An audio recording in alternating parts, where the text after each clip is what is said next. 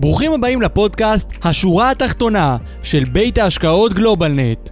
בכל שבוע נארח מומחים מעולם ההשקעות מישראל והעולם. נדון בנושאים שונים מעולם הכלכלה, ההשקעות והמוצרים הפיננסיים השונים, ונעניק לכם ערך רב ככל שניתן. מוזמנים להקשיב לנו בכל אפליקציות ההסכתים, או לעלות ללייב שלנו בכל יום שני בשעה חמש. כדי ליהנות מתכנים, ידע וערך בנושא השקעות ותכנון פיננסי, אתם מוזמנים לבקר באתר האינטרנט שלנו בכתובת globalnetin.com, בעמוד הפייסבוק שלנו GlobalNet Investment House ובערוץ היוטיוב של GlobalNet. שלום לכולם, ברוכים הבאים לפרק נוסף של השורה התחתונה, וובינר ההשקעות של גלובלנט. כיף שאתם כאן איתנו לעוד פרק, לעוד שבוע. אנחנו כבר מתחילים בפרק מיוחד ליום האישה, שזה ממש אה, היום, למרות שכל יום הוא יום האישה באיזשהו מקום. אז ברוכים הבאים לפרק מספר 49.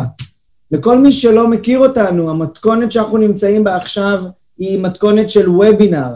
זאת אומרת שאתם רואים אותנו, אבל אנחנו לא רואים אתכם, אז תישענו, תרגישו בנוח, בבית, מוזמנים להקשיב מהדרכים, מהנסיעות, עם הילדים, עם הנכדים.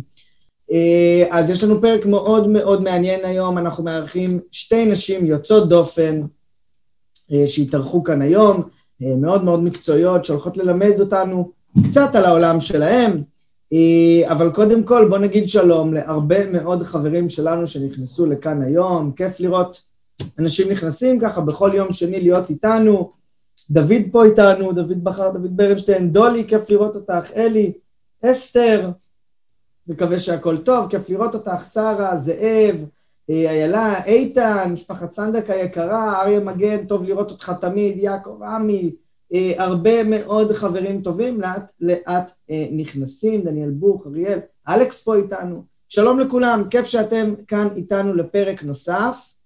אז מה יש לנו היום?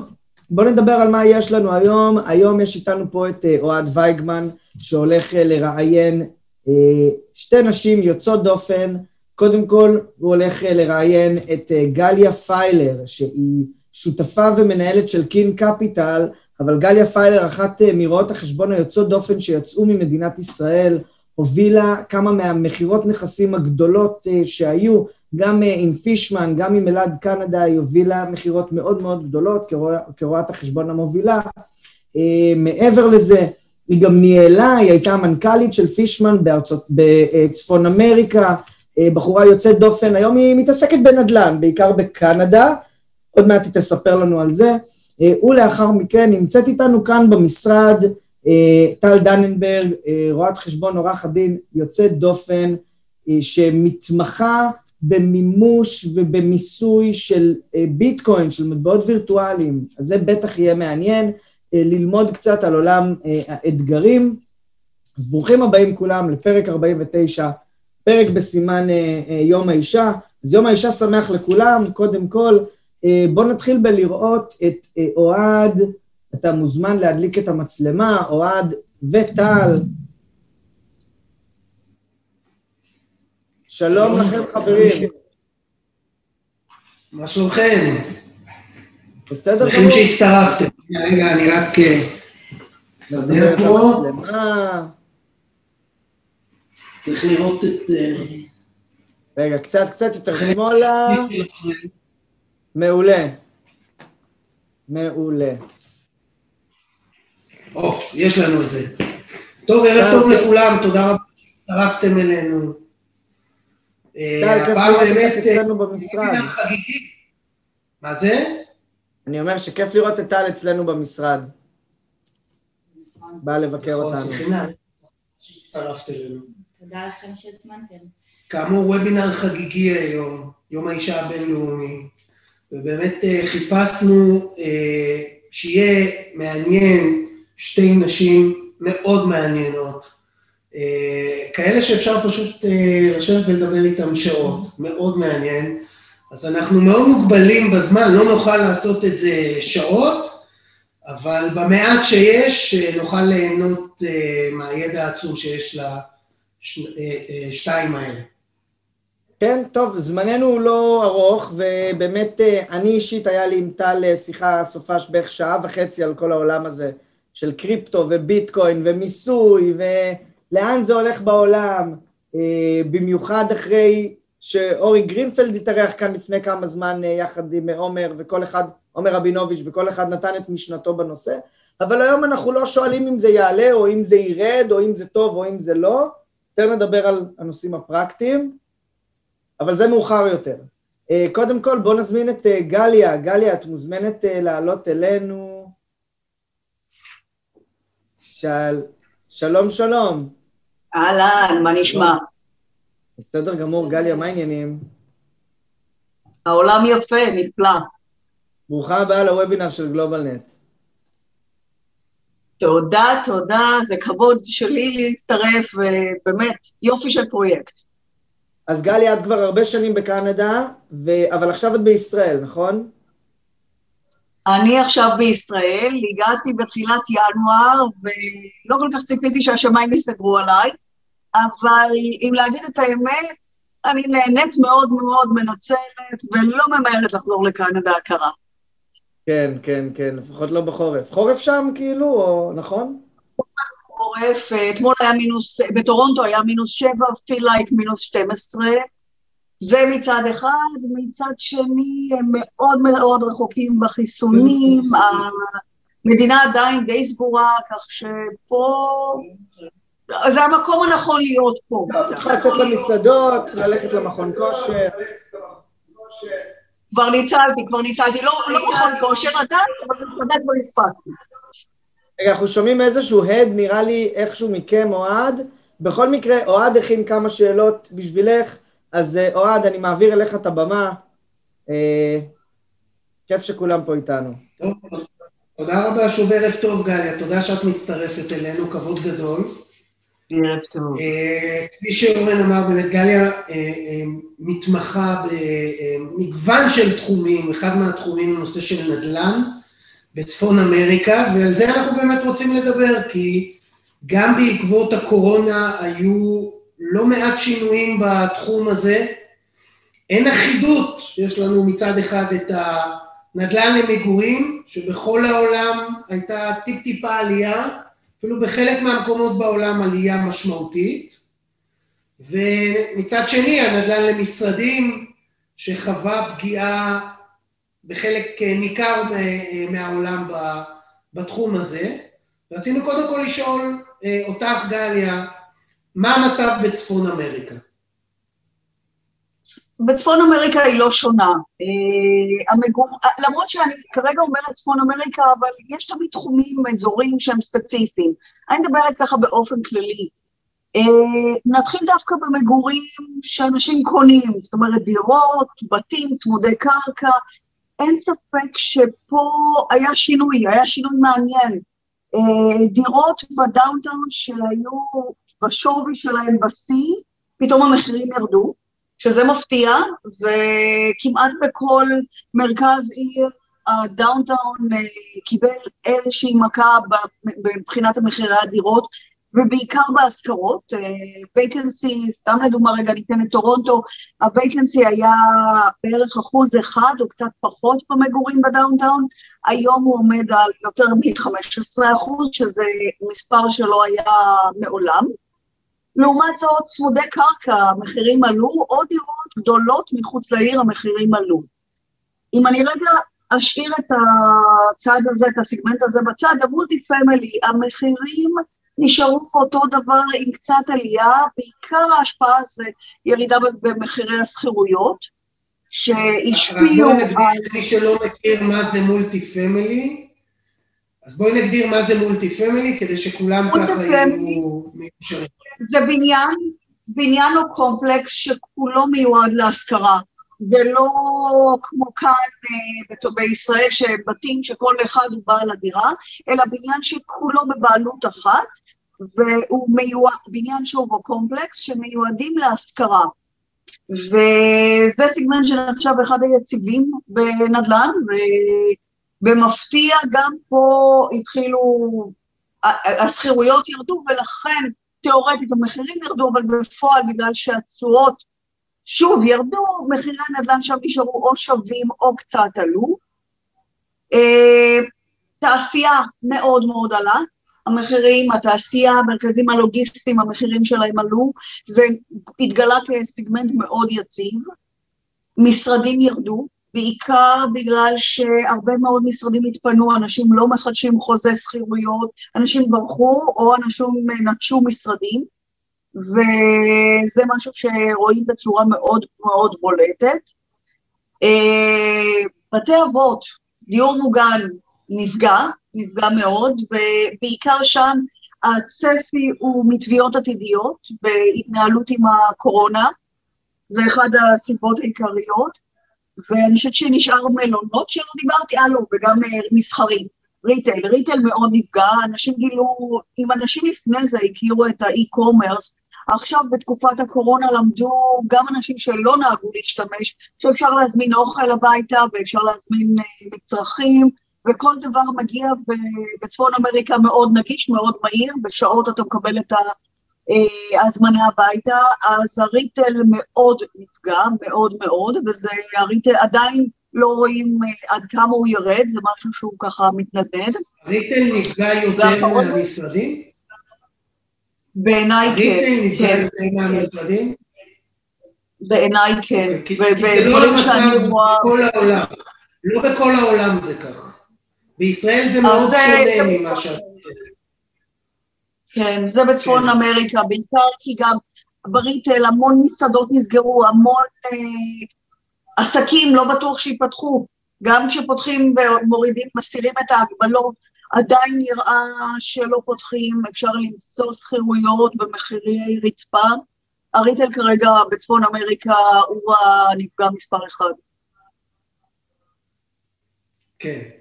עכשיו אמרת לגבי המגורים מאוד מעניין, שהיה שינויים, היו שינויים משמעותיים בביקושים, בעצם עזבו את מרכזי הערים לטובת אה, בתי קרקע, אבל את זה באמת ראינו בכל העולם. השאלה היא, האם לדעתך מדובר בשינוי שהוא שינוי זמני, שנובע באמת מסגרים ומהצורך של אנשים לברוח ממרכזי הערים לפריפריה, לאותם מבני קרקע וצמודי קרקע והבתים הגדולים, או שיש פה איזשהו שינוי שלדעתך יישמר לתקופה? לדעתי זה איזשהו שינוי זמני. אה, אחת הסיבות למשל שאפשר היה להצביע בצורה מאוד בולטת זה כמעט ולא היו, אה, לא באו סטודנטים בינלאומיים. סתם לדוגמה, בקנדה מדובר על 700 אלף סטודנטים שבאים כל שנה, או כאלה שהם אה, מהגרים לצורכי עבודה ב downtown, שכל הסגמנט הזה איננו. אנשים שעובדים ב downtown העדיפו לחזור למשפחה, להורים, או לוותר על ה pied-à-terre, זאת אומרת, הבית בעיר שאתה בא, עובד, נמצא ועוזב. לדעתי זה כן איזשהו משהו זמני, אתה יודע מה, לפחות אני מקווה, כי זה נורא עצוב לראות uh, מרכזי ערים, כן. גם ככה נטושים בגלל המשרדים, אז גם לראות שפתאום המגורים ריקים ואין אנשים, זה משהו שלא כל כך נעים לראות. עכשיו, אמ, אני גם בעברי הייתי אנליסט, אנליסטים נורא קל לבוא ולנתח את המצב אחורה. תמיד קשה להסתכל כמה צעדים קדימה. בואו נסתכל בכל זאת וננסה לשאול במה את חושבת, עם כל השינויים שדיברנו עליהם, נכון בעבור משקיעים בתחום הנדל"ן, להשקיע קדימה, באיזה סקשן את חושבת שנכון להשקיע? אולי אני שמרנית מדי, ולכן לא הייתי הולכת, למרות שבתי מלון מדברים על עלייה שתהיה פריחה, ואני לא הייתי הולכת על השקעות כאלה, אני כן הייתי הולכת על השקעות למגורים, מדירות למולטי פמילי, כן תעשייה, לוגיסטיקה שהוכיחו את עצמם ונראים דברים שעוד יפרחו ויצמחו, זה הסגמנטים בעיקר. לוגיסטיקה בכל העולם באמת אה, פורח. בדיוק, ויש סיבה לזה, וזה משהו שבעיניי יש עוד יהיה, ועוד יהיו. אני כן יש איזשהו סיגמנט שלא כל כך דיברתי עליו, זה Development, זה, זה בעצם הפרויקטים של הבנייה. בעיניי זה כן יחזור, כל הנושא, אנשים כן יחזרו לגור במרכזי ערים וימשיכו לצרוך וכן אה, יהיה. מה עוד, שזה איזשהו משהו שאני אישית צופה, שוב, לא רוצה להבטיח, לא רוצה לאיים, אני כן חושבת שתהיה איזושהי אינפלציה בעקבות המשבר. ואנשים נוטים לקנות uh, משהו שהוא מגן בפני אינפלציה כמו נדל"ן, ואני שומעת את זה כהשקעות, uh, כי אני כן רואה מקומודיטיס, uh, מדברים, מוצרים, המשלוחים עולים, הדברים עולים, ולכן אני כן רואה וצופה לפחות בקנדה אינפלציה. למרות שיש ירידה בביקושים בעקבות אבטלה ו... נכון, אבל זה משהו שהוא... כל הסיפור הזה של אה, אבטלה, זה נורא מעניין, אבל בקנדה הדפיסו המון כסף. אה, יש תמיכה מאוד מאוד מאוד רחבה, גם בבעלי עסקים, אבל גם באנשים פרטיים. אצלנו כל מי שיצא ל... בוא נקרא מה שאנחנו קוראים חל"ת, או נפגע, יכול היה למלא טופס ותוך 24 שעות מקבל 2,000 דולר לחודש כתמיכה ממשלתית, זה, התנאי סף הם מאוד מאוד קלים, אה, שהרווחת מעל 5,000 דולר בשנה קודמת. זה נשמע יעיל ו... אני מצטערת, אוהד, לא שמעתי, אה, לא שמעתי את השאלה. אני אומר, זה נשמע מאוד יעיל ופשוט.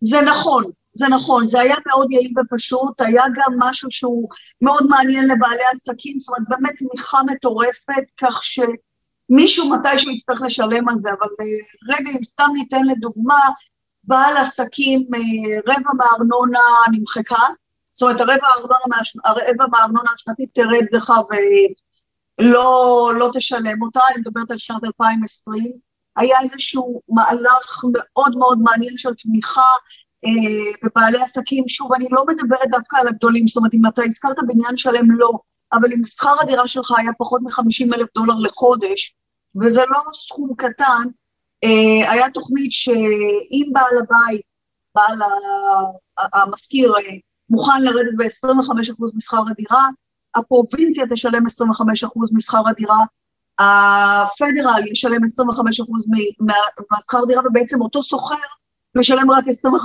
מהשכר דירה. וכל מיני דברים כאלה אנחנו נצטרך לשלם. אז נכון שהרבה עסקים עוד איכשהו מחזיקים מעמד בגלל זה, אבל זה ידרוש uh, בטווח הבינוני כן תשלום, וכן אינפלציה וכן השפעות כאלה. שוב, קנדה, ואני רגע עוד פעם מתמקדת בקנדה כי אני גרה שם ואני חיה שם ואני עושה את מרבית העסקה, כן יש בצפון אמריקה, אבל בעיקר בקנדה. אז אני יכולה להגיד לך שהיה תמיכה מאוד מאוד גדולה, אבל זה יבוא עם, עם תג מחיר מאוחר יותר. אבל uh, מאוד מעניין, uh, השיטה של התמיכה היא שיטה מעניינת ויפה.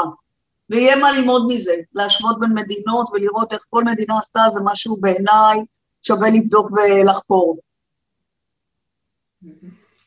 חלק מהתמיכה הייתה גם תמיכה של הבנק המרכזי בהורדת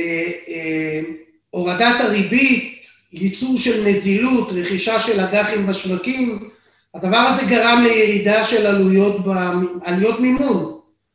אה, נכון. איך זה משפיע על אה, מימון הנדל"ן בכל הסקשנים? אז מי שיכול, אני מאוד ממליצה עכשיו לעשות את הריפיינל. לעשות מימון מחדש זה הזמן. אה, הבנקים הקנדים הם בנקים מאוד מאוד שמרניים. זאת אומרת, אי אפשר להגיע למימון של 95 אחוז, או 90 אחוז, או אפילו 85 אחוז, כמו שאפשר לראות בארצות הברית. המימונים הם הרבה יותר שמרניים מבחינת אחוזי מימון.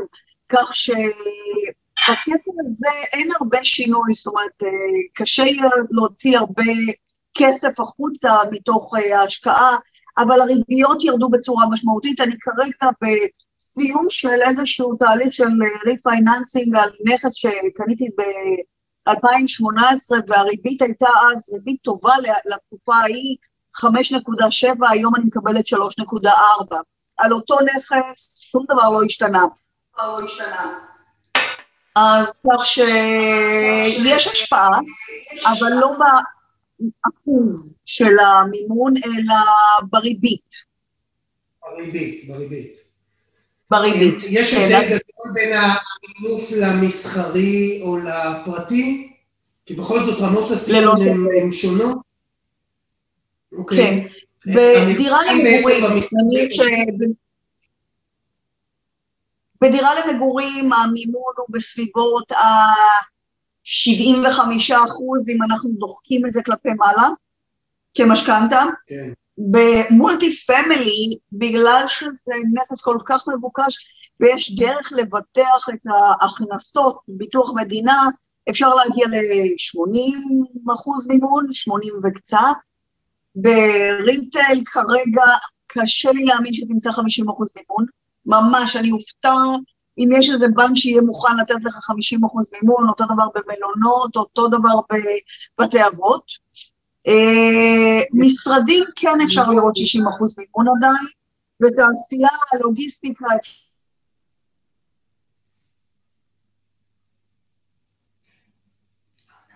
גליה נ- קפאה לנו רגע. כן, אני הופ, חזרת אלינו, כן. חזרתי, אני מתנצלת, אין לי הסבר למה. כן. אוקיי, תמשיכי. אה, גליה, שאלה אחרונה ברשותך. אה, אם אפשר... את שומעת? את שומעת, אותי? נהדר, יופי. אז אם אפשר כן. באמת שאלה אחרונה, דווקא לא בתחום המקצועי, אם אפשר, בכל זאת היום אנחנו בוובינר מיוחד לרגל אה, יום האישה הבינלאומי. אמ, האם לדעתך יש השפעה מיוחדת בתחום ההשקעות, אה, בתחום הנדל"ן דווקא לנשים? האם את רואה בתחום הזה כמשהו שהוא... בבקשה. אני, אני חושבת שאנחנו אנחנו עדיין קצת מפגרות בתחום, אנחנו עדיין מיעוט. כשאתה מגיע, אני מדברת על נדל"ן מסחרי, אני מדברת על M&A בתחום הנדל"ן, על מיזוגים, על דברים כאלה, אנחנו עדיין במיעוט אנשים, אה, וזה משהו שחבל, אבל לאט לאט כן מצליחים להיכנס. אה, אם אנחנו מסתכלים על מנכ"ליות של אה, ריטים ציבוריים, שוב, אנחנו עדיין במיעוט מדי. אני כן חושבת שיש לנו איזושהי השפעה, אני חושבת שאנחנו פועלות אחרת ושוקלות אחרת, פחות אמושיונל בעיניי, ולכן כדאי להעסיק ולראות יותר נשים בתחום, אבל עדיין זה מיעוט. אבל כן יש השפעה, רואים, רואים לאט לאט יותר נשים מצטרפות ויותר מובילות עסקאות, ורואים, מתחילים לראות את זה, אבל אנחנו עדיין בתחום הזה מאוד מאוד רחוק, מאוד רחוק. מעט מאוד נשים נמצאות בתחום של הנדל"ן המסחרי, בנדל"ן של, בהובלת חברות, מיזוגים וכאלה. את חושבת שזה תחום שמתאים ל... ליותר ויותר נשים להיכנס? היית ממליצה לנשים לבוא להצטרף לתחום? מאוד מאוד. זה תחום מרתק בעיניי, למרות שמי שלא בתחום לא כל כך מבין למה ומה אני מנסה להגיד, אבל זה תחום מרתק, זה תחום מעניין, זה תחום שיש בו הרבה יצירתיות ואפשר לבוא לידי ביטוי, יש הרבה, הרבה זוויות שדווקא נשים יכולות להביא, ולכן אני אישית מאוד מאוד מאוד ממליצה, בהחלט. אוקיי, okay, אז שוב תודה רבה גליה. תודה לכם. ה... על כל השיתוף האדיר הזה. נשמח גם לארח, לארח בעתיד, אם תסכימי, באמת מאוד מרתק לשמוע. תודה רבה, תודה ויום האישה שמח. יום האישה כן, שמח. תודה רבה. המון המון תודה, גליה. תודה. את מוזמנת להישאר ולהקשיב לחלק הבא. תודה. טוב, החלק הבא, אם הלכנו לתחום מסורתי, יציב, למרות שיש גם שינויים כל הזמן בתחום הזה, אנחנו עוברים באמת לתחום שהוא עם התפתחות אדירה, מטורפת, אה, קשה מאוד מאוד מאוד מאוד באמת ללמוד את השפה החדשה הזו סביב הטירוף האדיר שיש אה, אה, למטבעות בכלל, לעולם הבלוקצ'יין בכלל ולמטבעות וירטואליים בתוך העולם הזה. אנחנו כמובן שמחים מאוד שהצטרפת אלינו, תודה, תודה רבה. טל נחשבת באמת אחת מהמומחיות הגדולות בתחום המיסוי והמימוש של אה, מטבעות אה, וירטואליים. אה, וכמו שאמרתי, זה לא תחום פשוט. לא, זה לא תחום פשוט. נכון. אני באמת מאוד מנוסה בקריאה של חוזרים של מס הכנסה בתחומים שונים, האמת. לקח לי כמה פעמים בשביל לנסות ככה להבין את הנושא, אז באמת אמ, אין הרבה מומחים בתחום הזה בישראל, מעט מאוד. נכון, אבל אה, יש גם נשים בתחום הזה, מומחיות, והן נפלאות ונהדרות.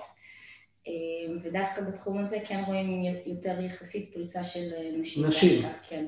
אז הנה, באמת אה, דווקא במקום, או, או בתחום המסורתי לוקח זמן, פה הנשים פורצות את הדרך. גם. גם. אוקיי, בסדר. אז כמה שאלות, כי יש לנו באמת אה, הרבה מאוד. נושא מאוד מאוד מאוד מעניין. אז בשורה התחתונה, האם מבחינת המיסוי של המטבעות הדיגיטליים, אנחנו ממסים בישראל כמטבע או כנכס, ומה באמת ההבדל בין שתי ההגדרות האלה? אוקיי, אז בישראל, נכון להיום, ממסים את זה כנכס, יש לנו את פסק דין קופל שעוסק בנושא הזה, שקבע בעצם שמטבע קריפטוגרפי מהווה נכס פיננסי ולא מטבע. הסיבה שזה לא מהווה מטבע כי זה לא אה, עולה על ההגדרה של מעות וייתכן שבמהלך הזמן כאשר זה בעצם ייכנס לשימוש יותר תדיר סלש אה, מדינה תכיר בביטקוין בעצם כמטבע אז כן אה, זה יוכר כמטבע, זה יכול להיות. ההבדל... יש מדינה שכבר אה, מתפתחת לכיוון הזה? תראה, אם אני לא טועה, היה את מד... סיישל שהוציאו מעין משהו דיגיטלי כזה. סיישל. כן, אבל זה לא... ונכון לשנת 2017, שזה מאוד רחוק, יש מעל 300 אלף עסקים ביפן, נגיד שמשתמשים, מקבלים ביטקוין וסוחרים בביטקוין. כן. גם בישראל הקטנה יש לנו קרוב ל-50-70 עסקים כבר שמקבלים ביטקוין, וגם יש לי קולגות שמקבלים את השכר טרחה שלהם בביטקוין. כן, אבל מבחינת המדינות, זה פחות, אה, אני רוצה לשלם עכשיו מיסים בביטקוין. או במטבע וירטואלי אחר. כרגע אתה לא יכול, זה, אם אני לא טועה, באוהיו בארצות הברית כן ניתן, אבל אה, כיום... יש, יש, יש אבל כבר... לאט לאט, אבל כיום בישראל עדיין לא ניתן, ובישראל עדיין צריך לשלם את המיסים עם פיאט. אנחנו יושבים על הגדר פחות או יותר בנושא הזה. אה, משתדלים לאט לאט אה, להדביק. אז מה באמת ההבדל בין מיסוי של מטבע למיסוי של נכס? אז ככה, אם זה היה בעצם למעשה ממוסה כמטבע, זה אומר שאצל היחיד ההמרות של אלט באלט, אלט הכוונה כל מטבע שבעצם אינו ביטקוין, לצורך העניין איתריום, נאו, דאש, לא באמת משנה, יש מעל, יש מעל אלף סוגי מטבעות. אלף סוגי, כל אחד בעצם... כל מטבע מקיים אקו סיסטם משל עצמו וטכנולוגיה משל עצמו, וגם לפני טיפ, לפני שמשקיעים במטבע, כדאי מאוד מאוד לקרוא את ה-white paper ומה המטבע הזה בעצם עושה, ולא להשקיע ב... כי מישהו מפמפם איזשהו מטבע. כן. אז באופן כללי, אם... בעלי עניין כאלה ואחרים. כשיש לנו המרות אלט ואלט, אם זה היה ממוס... אם זה היה מטבע, זה בעצם לא היה לנו פה אירוע מס, כי הם, אמ, ההפרשי שער אצל היחיד לא ממוסים. בעוד שאם זה נכס, כל המרת אלט ואלט, למעשה הייתי בביטקוין, קניתי איתריום, זה אירוע מס. גם אם לא... מעבר ממטבע למטבע. זה יהיה אירוע מס. רק כשאני מוכר יש לי אירוע מס, לא במהלך ההחזקה. בהחזקה לא, אבל הם, מס הכנסה, כאילו רשויות המס מתייחסות בעצם לאירוע מכירה כהמרת אלט ואלט. זאת אומרת מצב שיכול להיות שיש לך תיק שלם שלא בעצם נפגשת פעם אחת עם מזומן עם פיאט, ועדיין אתה נוסע על כל ההמרות אלט ואלט האלה. אוקיי, זה כבר, אה, כמו שאמרתי, שפה, שפה חדשה. נכון. אוקיי, בסדר גמור. יש מדינות... יש הבדלים בגישות בין מדינות בנושא הזה? Uh, כן, יש כל מיני, uh, יש security tokens, יש utility tokens. זה... מה ההבדל בין... כי אני בטוח שחלק ניכר מהצופים לא, לא מבינים את ההבדל. נכון, ויש גם uh, נטייה בחלק מהמדינות גם להסתכל על זה כמו על נייר ערך למעשה. אוקיי. Okay. במדינת ישראל הרשות לניירות ערך לפני uh, מעל שנה הוציאה דוח שאומר שזה לא נייר ערך. אבל הדרך מיסוי היא מעין כמו ניירות ערך, כי ההחלפה של... נכס פיננסי כן. זה כבר... אוקיי. אז זה בישראל, ניתן... אז מה זה שיעור המס פה? מה שיעור, שיעור המס? המס זה שיעור מס של רווח הון, זה 25 אחוז ועוד 3 אחוז במצב שאנחנו ביסף, שעברנו 651,500 אם אני לא טועה, נכון אה, לעכשיו, לשנת 20. אוקיי. עכשיו, עוד פעם, אמרנו לגבי ההבדלים בין גישות שונות, מדינות שונות. אז... אה, כולם מתייחסים לזה כנכס ולא כמטבע? יש מדינות שמתייחסות, כיום אין עדיין מדינה שלפחות לפי מיטב ידיעתי, זה משהו שהוא מאוד יכול לשנות, אין מדינה שבאמת כן. מתייחסת לזה כמטבע. מפחדים. יש, אבל יש מדינות לצורך העניין שפוטרות ממס על הרווחים האלה, כמו פורטוגל. אוקיי, אוקיי. אז לתושבי פורטוגל לתושבי פורטוגל, ש... כן. ששם okay. אוקיי. בעצם המרה של אלטגל זה אירוע שהוא פטור. זה נכס, אבל מקבלים איזשהו פטור מיוחד בנושא. נכון. עדיין מפחדים לקרוא לזה מטבע. נכון.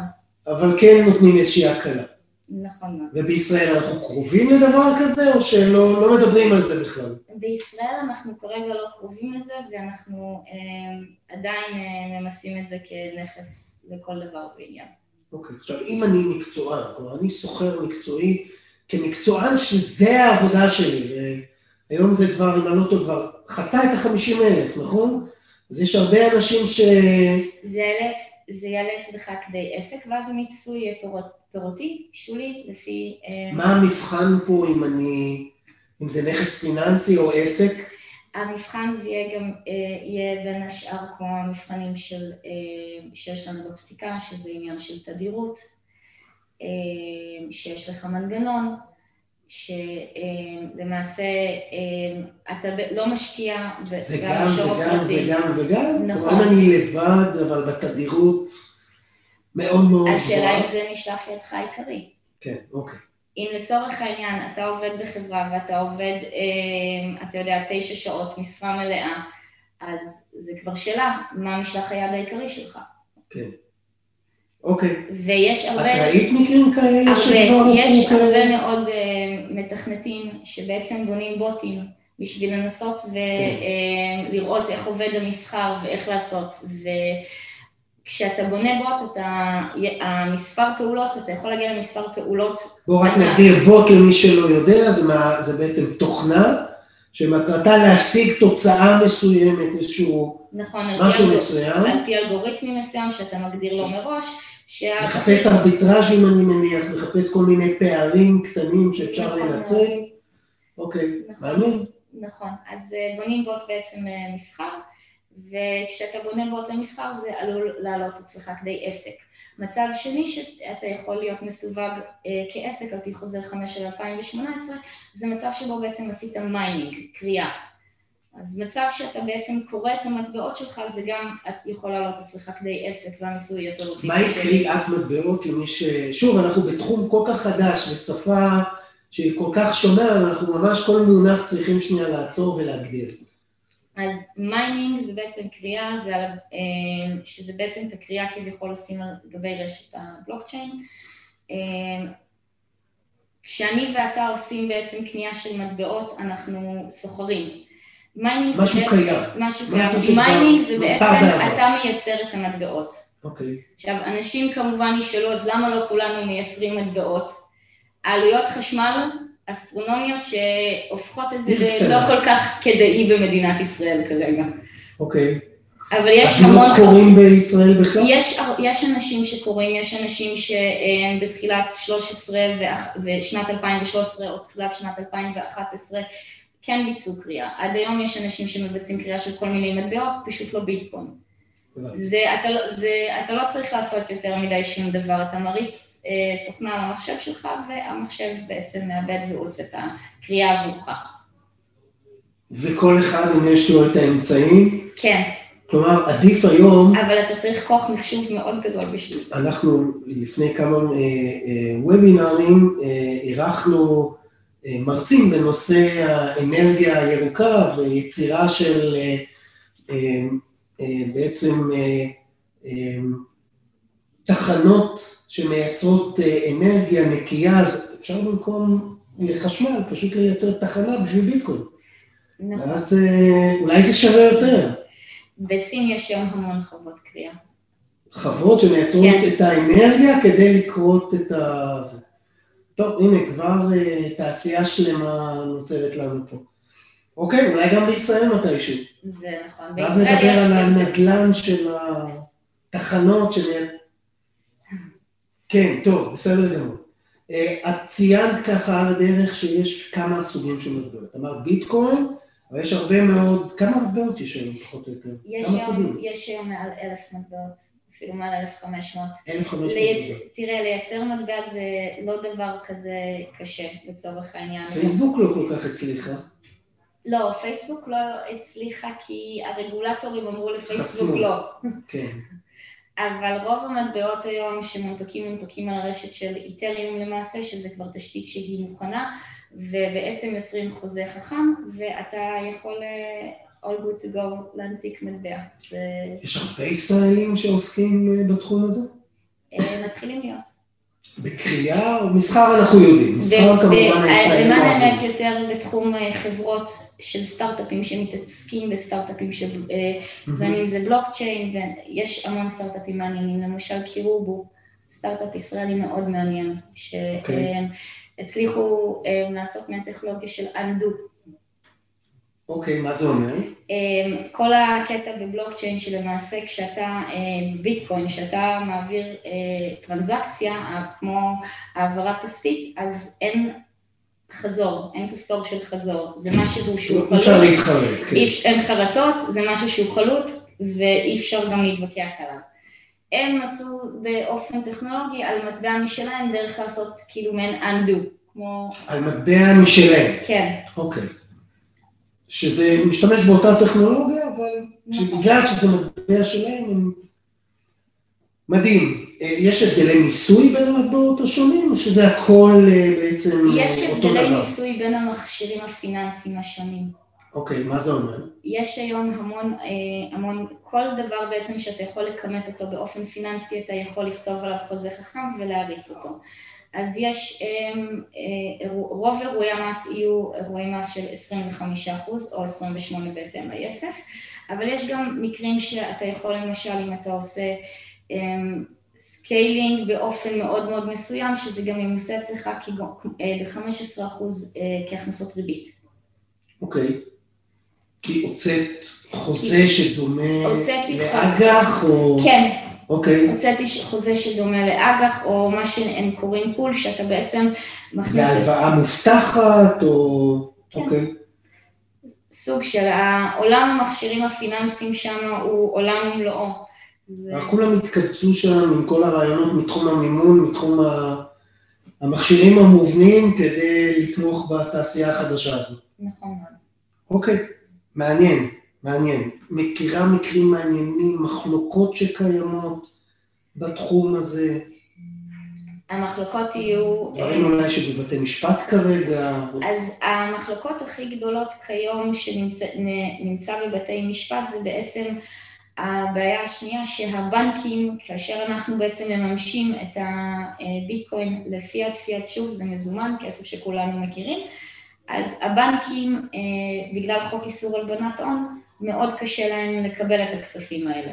גם אם מוכיחים להם מקור הכספים מלכתחילה ואת כל שרשרת הרכישה, זה בדרך כלל, אה, עכשיו, אה, לפני שבועיים או שלושה יצא אה, פסק דין חדש בנושא הזה של אוקיי. אה, דיסקונט, של דיסקונט, והתובע זכה, לא רצו להעביר, הבנק לא רצה לאפשר לאחד מהלקוחות שלו להעביר כסף מזירת מסחר ישראלית, ובסופו של דבר אמרו שבכפוף באמת להצגת מסמכים ואסמכתאות, אה, כן יהיה ניתן. שהכסף הוא תקין ומה מקור הכסף, ו- ואז הם הסכימו להעביר. נכון. בכלל, בנקים בכל העולם עושים לא מעט בעיות עם הנושא הזה. נכון מאוד. לא רק במימוש, כמו שאת אומרת, גם ברכישה. נכון, ויש גם, וצריך להבין שגם לא כל, כשאנשים באים וסוחרים, אז לא כל, צריך מאוד לוודא שהמקום שאתה עושה בו בעצם את המסחר, עושה KYC. מקום... KYC, הכר את הלקוח. נכון, נוהל הכר את הלקוח. יש הרבה מאוד מכשירים פיננסיים בדמות של DeFi, DeFi זה Decentralized Financing,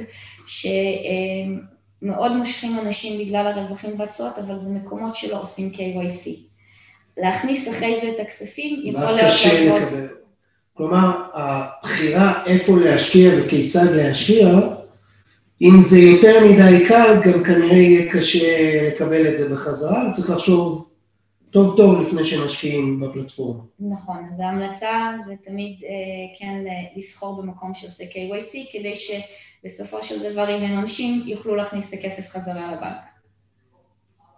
אה, מה הטיפים? איזה טיפים את יכולה? אנשים עכשיו שומעים אותנו, אולי מתעניינים להשקיע, אה, אולי אפילו לממש, מה הטיפים שאת יכולה לתת בנושא? אמ, קודם כל, תמיד לשמור את כל היסטוריית המסחר שלכם, מכל זירה שהייתם כן. בה,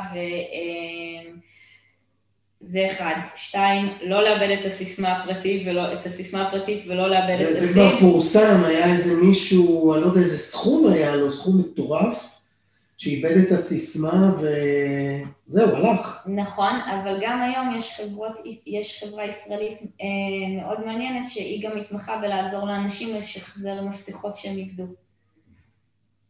גם, גם לשם הגענו כבר. כן. אה, תעשייה על תעשייה על תעשייה. נכון, נכון. כן. אה, לא, לא, הייתי אומרת כן מאוד לחשוב... אז לא לאבד. לא לאבד. לא לאבד, אוקיי. וכן לחשוב על כל פעולה ופעולה שאתם עושים מבחינת מסחר, כי יש לפעולות האלה בעצם נפקות מבחינת אירועי מס. הפעולה במכירה. גם מכירה וגם המרה. המרה. המרה. אוקיי. אה, וכמובן, שוב, לסחור במקום שהוא אה, עושה KYC ומקום מוסדר. יש לך טיפים על כאלה מקומות שהם מוסדרים? בוודאי, יש, אה, אז בישראל הייתי ממליצה כמובן על B2C. ועל ביטס אוף גולד. ביט? ביט to C. ביט to C, אוקיי. כן, ו Bits of Gold, שהם שני מקומות אה, מאוד טובים. ואם אה, יש עדיפות לאנשים בחו"ל, יש את קראקן, יש את Binance, יש את Bitstamp, אה, שהם, ו Bittrex, שהם מאוד מומלצות. מי שלא הספיק לרשום, אנחנו אחר כך שולחים את ה... סרטון, אז אתם תוכלו לעצור במקום ולרשום לכם. כל המקומות האלה מאפשרים לי לרכוש ביטקוינים קיימים. נכון, באופן, okay. אוקיי. מוס, באופן מוסדר. זה זירת מסחר בעצם? נכון אני מאוד. מגיע, אני רוצה לרכוש, מחכים למוכר, כי צריך להיות בצד השני מוכר, נכון מאוד. ואז עושים את ההעברה בינינו. נכון מאוד. אוקיי. ומה ההבדל בין הזירות האלה, העמלות? ה... גם, בוודאי, העמלות, הבעלות, Binance זה הזירה, אם אני לא טועה, שנייה גודלה, בגודלה בעולם. עוד פעם, משהו? Binance. Binance. כן, okay. והיא אוקיי. שייכת um, לסין. לסין. סין. היא בבעלות סינית. אוקיי. Okay. Um, ו... טוב, אבל יש כבר לא מעט חברות ישראליות בבעלות סין, והם קונים חצי מאמריקה, אז בבעלות סינית זה כבר לא, לא מה כן. שהיה פעם. אמ, אז ההבדל הוא אמ, בעצם גם אם זה בפיוטרים עצמם, גם אם זה בנבחי מסחר, בדרך כלל אתה... פיוטרים זה חוזים על המחיר העתידי של הביטקוין. גם. וגם במכשירים הפיננסיים, יש, אה, גם לזירות עצמם יש מטבעות משלהם. לבייננס למשל יש אה, מטבע שנקרא BNB, שדרכו אתה בעצם גם עושה את הטרנזקציות וגם ניתן לסחור בו. אוקיי, okay, אבל מרבית הטרנזקציות במוצרים זה בעיקר ביטקוין, לא? לא. כשאני רוצה לקנות מוצרים, מקבלים, מי שמקבלים היום את המטבעות הווירטואליים ו... העסקים, כן, הם יקבלו... העסקים, כן. יקבלו לרוב ביטקוין. יש גם עסקים שיקבלו איתריום, אבל יש, רוב העסקים יקבלו כן. כמובן ביטקוין, כי זה, כן. אז נקרא לזה ה stable coin, למעשה. כן. שכולם מכירים ונוח לעבוד איתו. אוקיי. גם צריך להבין שיש גם את העניין של איך לשמור את הביטקוין. אז עוד טיפ, לעולם לא להשאיר את הביטקוין שלכם בזירת מסחר. זירת מסחר זה משהו שניתן לפרוץ אליו.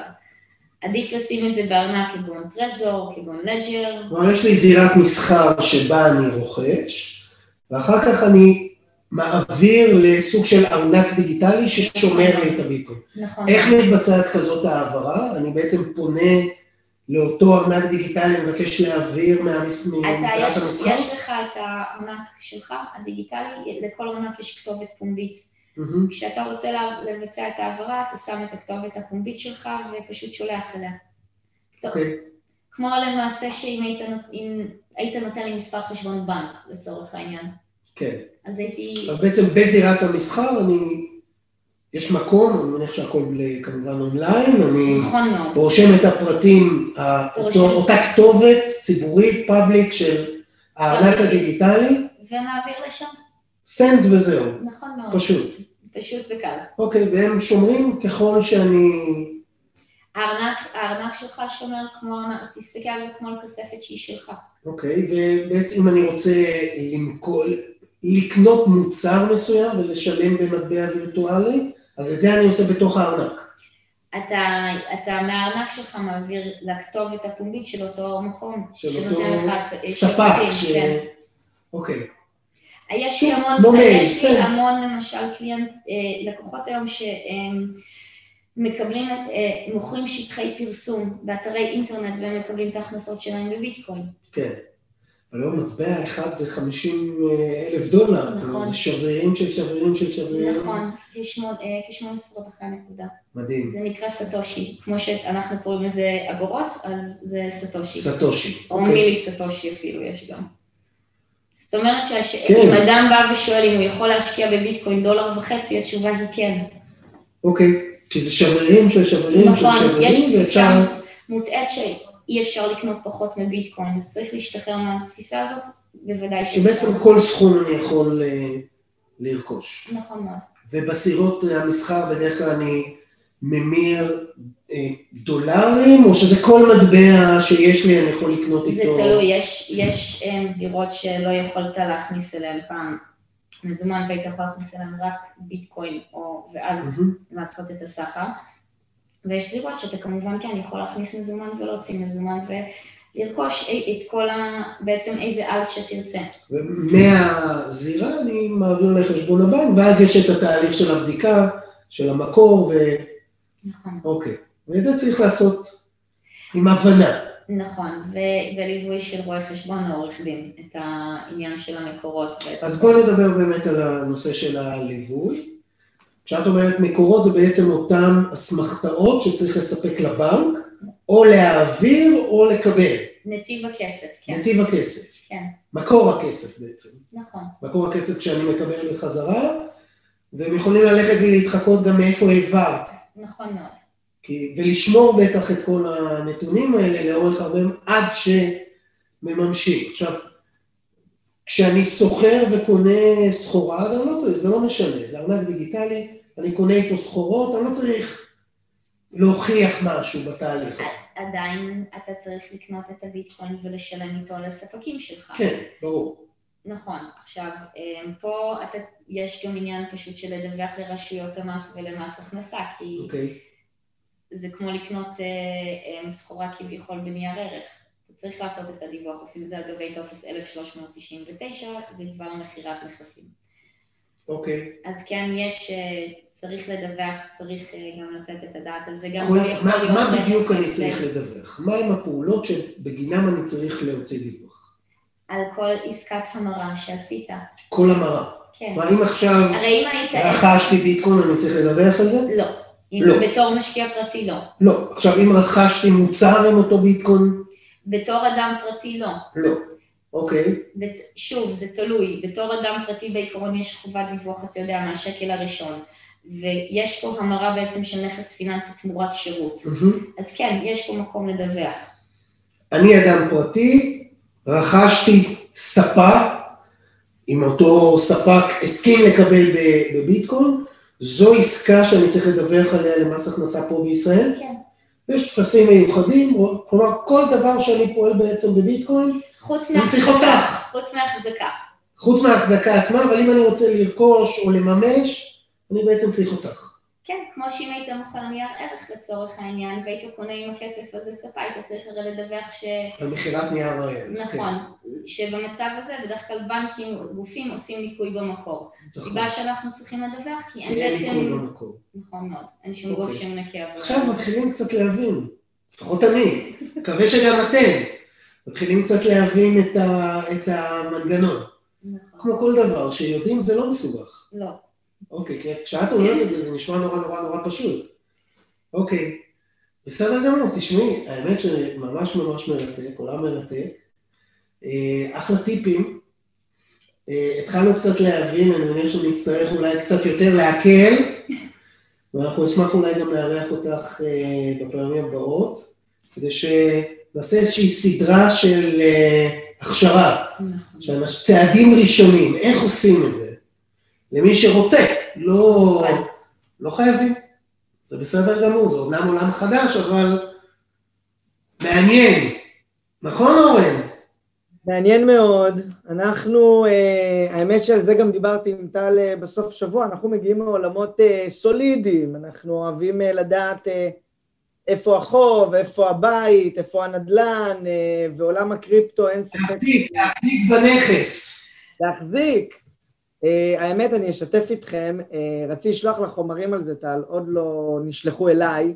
אתמול התקשר אליי uh, בחור, השם שמור למערכת, והציע לנו להכניס לפמילי אופיס שלנו מטבעות שלו, שהוא מנפיק בשווי של 26, אה, 0.26, הוא אמר לי, בוא תקנה ב-0.14. אמרתי לו, מה אני קונה? אמר לי, מטבעות. אמרתי לו, אוקיי, אבל מה, מה זה? זה לי, זה קריפטו? אז אני אומר לו, מה זה קריפטו? הוא לא ממש הצליח להסביר לי. אולי אני אוכל את הכובע, אבל זה עולם... אה, אז אמרתי לו, תקשיב, תשלח לי חומר, אני אעביר רגע, את ה... מה, לא היה לך ברור עכשיו מה זה? אני לא מבין. אבל- אחרי ההרצאה הזו, זה ברור לך? תראה, זה ברור לי, ועדיין אין, אי אפשר אה, לסובב את זה לשתי פנים. זה עולם שהוא לא ברור, כמו בית או כמו חוב עם בטוחות, אבל אה, זה, טל אמרה יפה, זה החלוקה החדשה של, אה, אמרה לי את זה, כשדיברנו בסוף שבוע, אמרה שזה בעצם איזשהו סוג של חלוקה חדשה של כספים, כי נהיו פתאום אה, מולטי מיליונרים חדשים, אה, כשכסף תמיד הלך אה, לדורות הוותיקים, לאיפה שהכסף נמצא, פתאום הייתה פה איזושהי חלוקה חדשה. העולם הזה מעניין, יש לנו כמה קרנות קריפטו בוועדות ההשקעה שלנו, האם אחת מהן תעבור ו... עולם מעניין. כן? נכון, אני- טוב, אנחנו נצטרך לעשות כזאת פינה חוזרת, עד כן. שנבין, עד הסוף. אנחנו נשלח לך את החומר... האמת, אמרתי לו, תשלח לי חומרים, הוא לא שלח לי, אולי הוא ישלח לי היום, אני לא יודע מה. אה, כי את אומרת שיש אלף מטבעות. אז יותר. הוא, הוא האלף ואחד, או האלף ושבע, אני לא יודע כמה יש. שמעת, כל אחד שיש לו יכולת אה, מחשוב חזקה יכול אה, לייצר לעצמו מטבע. כן, טוב, בואו אולי אולי הגיע הזמן לייצר אה, מטבע גלובלנט. כן, גלובל קוין. ביט. לא לא נו, זה. נשמע מצוין, תקשיב. כן, מעניין אם אפשר, נוכל לקנות איתו קפה פה למטה. יש לנו קפה. טל, אני מודה לך קודם כל שבאת היום והשתתפת. היה מרתק, וזה מרגיש. שזה קצה, קצה הקרחון. אני חושב שאפשר לעשות וובינר שבועי רק על הקריפטו. חבר'ה, יש לכם אולי שאלות לפני שאנחנו ככה משחררים את טל? אז חבר'ה, אתם, אתם, לקבל- מישהו פה ביקש הסבר על עליית התשואות באג"ח. זה נראה לי מתקשר לוובינרים קודמים. הנה, כבר קפצה לנו שאלה. שעבר אה, עשינו הרצאה על אג"ח. הנה, אה, טל, יש לנו כאן מישהו ששואל בעזרת איזה טפסים מדווחים. 1399. טופס אחד. זה, יש את הדוח השנתי, שזה טופס 1301, ואת הדיווח בעצם על הקריפטו ניתן להגיש אה, או מבחינה של הפרקטיקה עם ה-1301, או אה, מי שרוצה לדווח על זה תוך 30 יום עם טופס 1399, שזה בעצם הטופס של מס הכנסה למכירת נכסים. שמעתם, חברים? אה, מה המועדים? בדוח השנתי בלבד, או כל חצי שנה? אתה יכול לעשות שוב בבקשה? האם המועדים, האם בדוח, הש- האם פעם בשנה או כל פעם שיש אז יפה, זו שאלה יפה. אירוע? באופן אה, כללי, על פי החוק, אה, צריך להגיש אה, אה, דיווח לרשויות המס כ-30 יום מיום אה, ביצוע המכירה. כמו במכירה של נייר ערך, יש נכון ניכוי במקור, פה, נכון מאוד. כן. אבל מכיוון אה, של איך שזה עובד, כמות עסקאות והטפסים שהן אנחנו רואי החשבון והנישומים והן אה, מס הכנסה יצטרך להתמודד איתם, היא אסטרונומית. אז כן. כיום הפרקטיקה הנהוגה זה שמגישים את זה בסוף שנה עם הדוח השנתי. בבקשה, תשובה. רחל, אני לא מבין אם היא שואלת או מעירה הערה, היא אומרת שעצמאי לא צריך... שלום רחל, ערב טוב לך, מה שלומך? רחל היקרה לגמרי. היא אומרת שלא צריך להיעזר ברואה חשבון, אלא ביועץ מס, לעצמאי. לא הבנתי אם היא שואלת. גם רואה חשבון, גם יועץ מס, וזה נכון, זה נכון, יועץ מס, רואה חשבון. ויהודה, ששואל, זה אין לי מועצת מס. היא בעצמה יועצת מס. נכון, מנוסה, ותיקה, מצוינת. יהודה מגיב פה, אני רק רציתי להגיד, יהודה, אם יש לך עוד שאלות, תפנה אלינו, נעביר את השאלות לטל. אמ, אז בינתיים, חברים, שבוע הבא אנחנו לא נדבר על הקריפטו, אבל אנחנו כן נדבר על אסטרטגיות השקעה, אה, על אסטרטגיות הגנה בשוק ההון. רגע, אני מצטער, אני יודע שאתם רואים פה הכפלה של מסכים. אז אה, שבוע הבא, חברים, אנחנו נדבר על אסטרטגיות הגנה בהשקעות בשוק ההון. אנחנו נארח כאן אה, מנהל השקעות כללי של בית ההשקעות אה, הבינלאומי ווינת'רופ וודרו, כמו שאנחנו קוראים לו, WW. אה, אנחנו נארח כאן את מתכננת הפרישה הפנימית שלנו, מירי נחום, שתדבר על תכנון פרישה. שבוע לאחר מכן, שימו לב, ערב הבחירות. זה עוד שבועיים. עוד שבועיים חוזרים לקלפיות. אה, יואב ואוהד יהיו כאן וידברו על ההשלכות הפיננסיות של מה שהבחירות האלה יכולות להוליד. אה, אוהד, יש מצב מורידים את המיסים ל- לכמו ב, אה, במזרח הרחוק, יש מצב שמעלים את הריביות, לא ברור מה יהיה, אבל על זה נדבר ב-22 למרץ, נראה איזה עוד סיסמאות אה, כלכליות אנחנו נשמע בשבועיים הקרובים, ועוד שלושה שבועות, שנה אני לתוכנית. לא בטוח שצריך לייחס כל כך חשיבות לסיסמאות הכלכליות שהפוליטיקאים ככה זורקים לאוויר מדי אה, שעה. אתה תשמור את זה לוובינר, אבל אתה תתייחס. אתה תתייחס, אוהד, אנחנו נשאל אותך, מה יקרה אם אה, בנט יריץ את התוכנית שלו, זליכה יריץ את התוכנית שלו, או מה יקרה? בוא נשמע, בוא נחשוב. זה צריך לעבור קודם בשביל שתהיה תוכנית, אבל... כן, נדבר, נדבר על הכל. לך תדע, אה, ובעוד בעוד שלושה שבועות אנחנו חוגגים שנה לשורה התחתונה.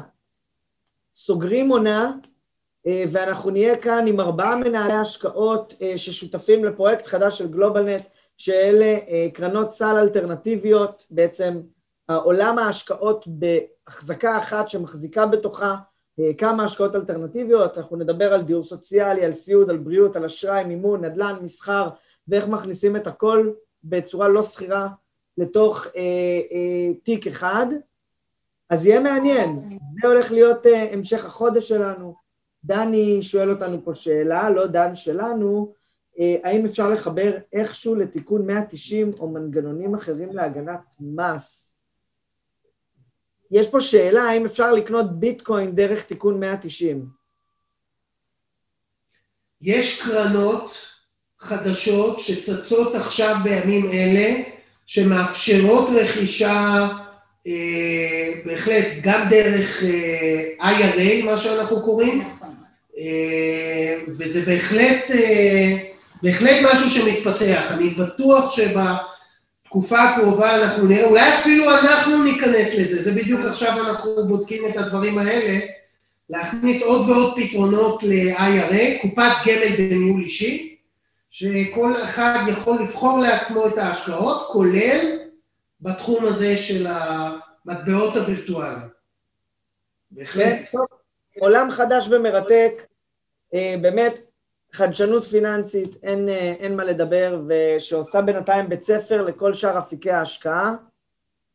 טל, אוהד, תודה רבה לכם. תודה רבה לכולכם שהייתם איתנו, נתראה שבוע הבא. נתראה שבוע הבא. תודה רבה. חברים, אתם מוזמנים לעקוב אחרינו גם בפייסבוק וגם ביוטיוב. אה, יש לנו יוטיוב חדש של גלובלנט, וכמובן בפייסבוק, ואם יש לכם שאלות, שלחו לנו למייל, לוואטסאפ, אה, ונשמח לסייע לכולם, שיהיה שבוע מעולה. כל טוב. כאן מגיע לסיומו עוד פרק מלא ערך של הפודקאסט השורה התחתונה מאת בית ההשקעות גלובלנט. תודה רבה שהייתם איתנו והאזנתם לפרק. אתם מוזמנים לבקר אותנו באתר האינטרנט שלנו globalnetil.com, לעקוב אחרינו בעמוד הפייסבוק שלנו GlobalNet Investment House וללחוץ לייק כדי לעקוב אחרינו. כל הפרקים של השורה התחתונה זמינים בערוץ היוטיוב של גלובלנט. להתראות בפעם הבאה.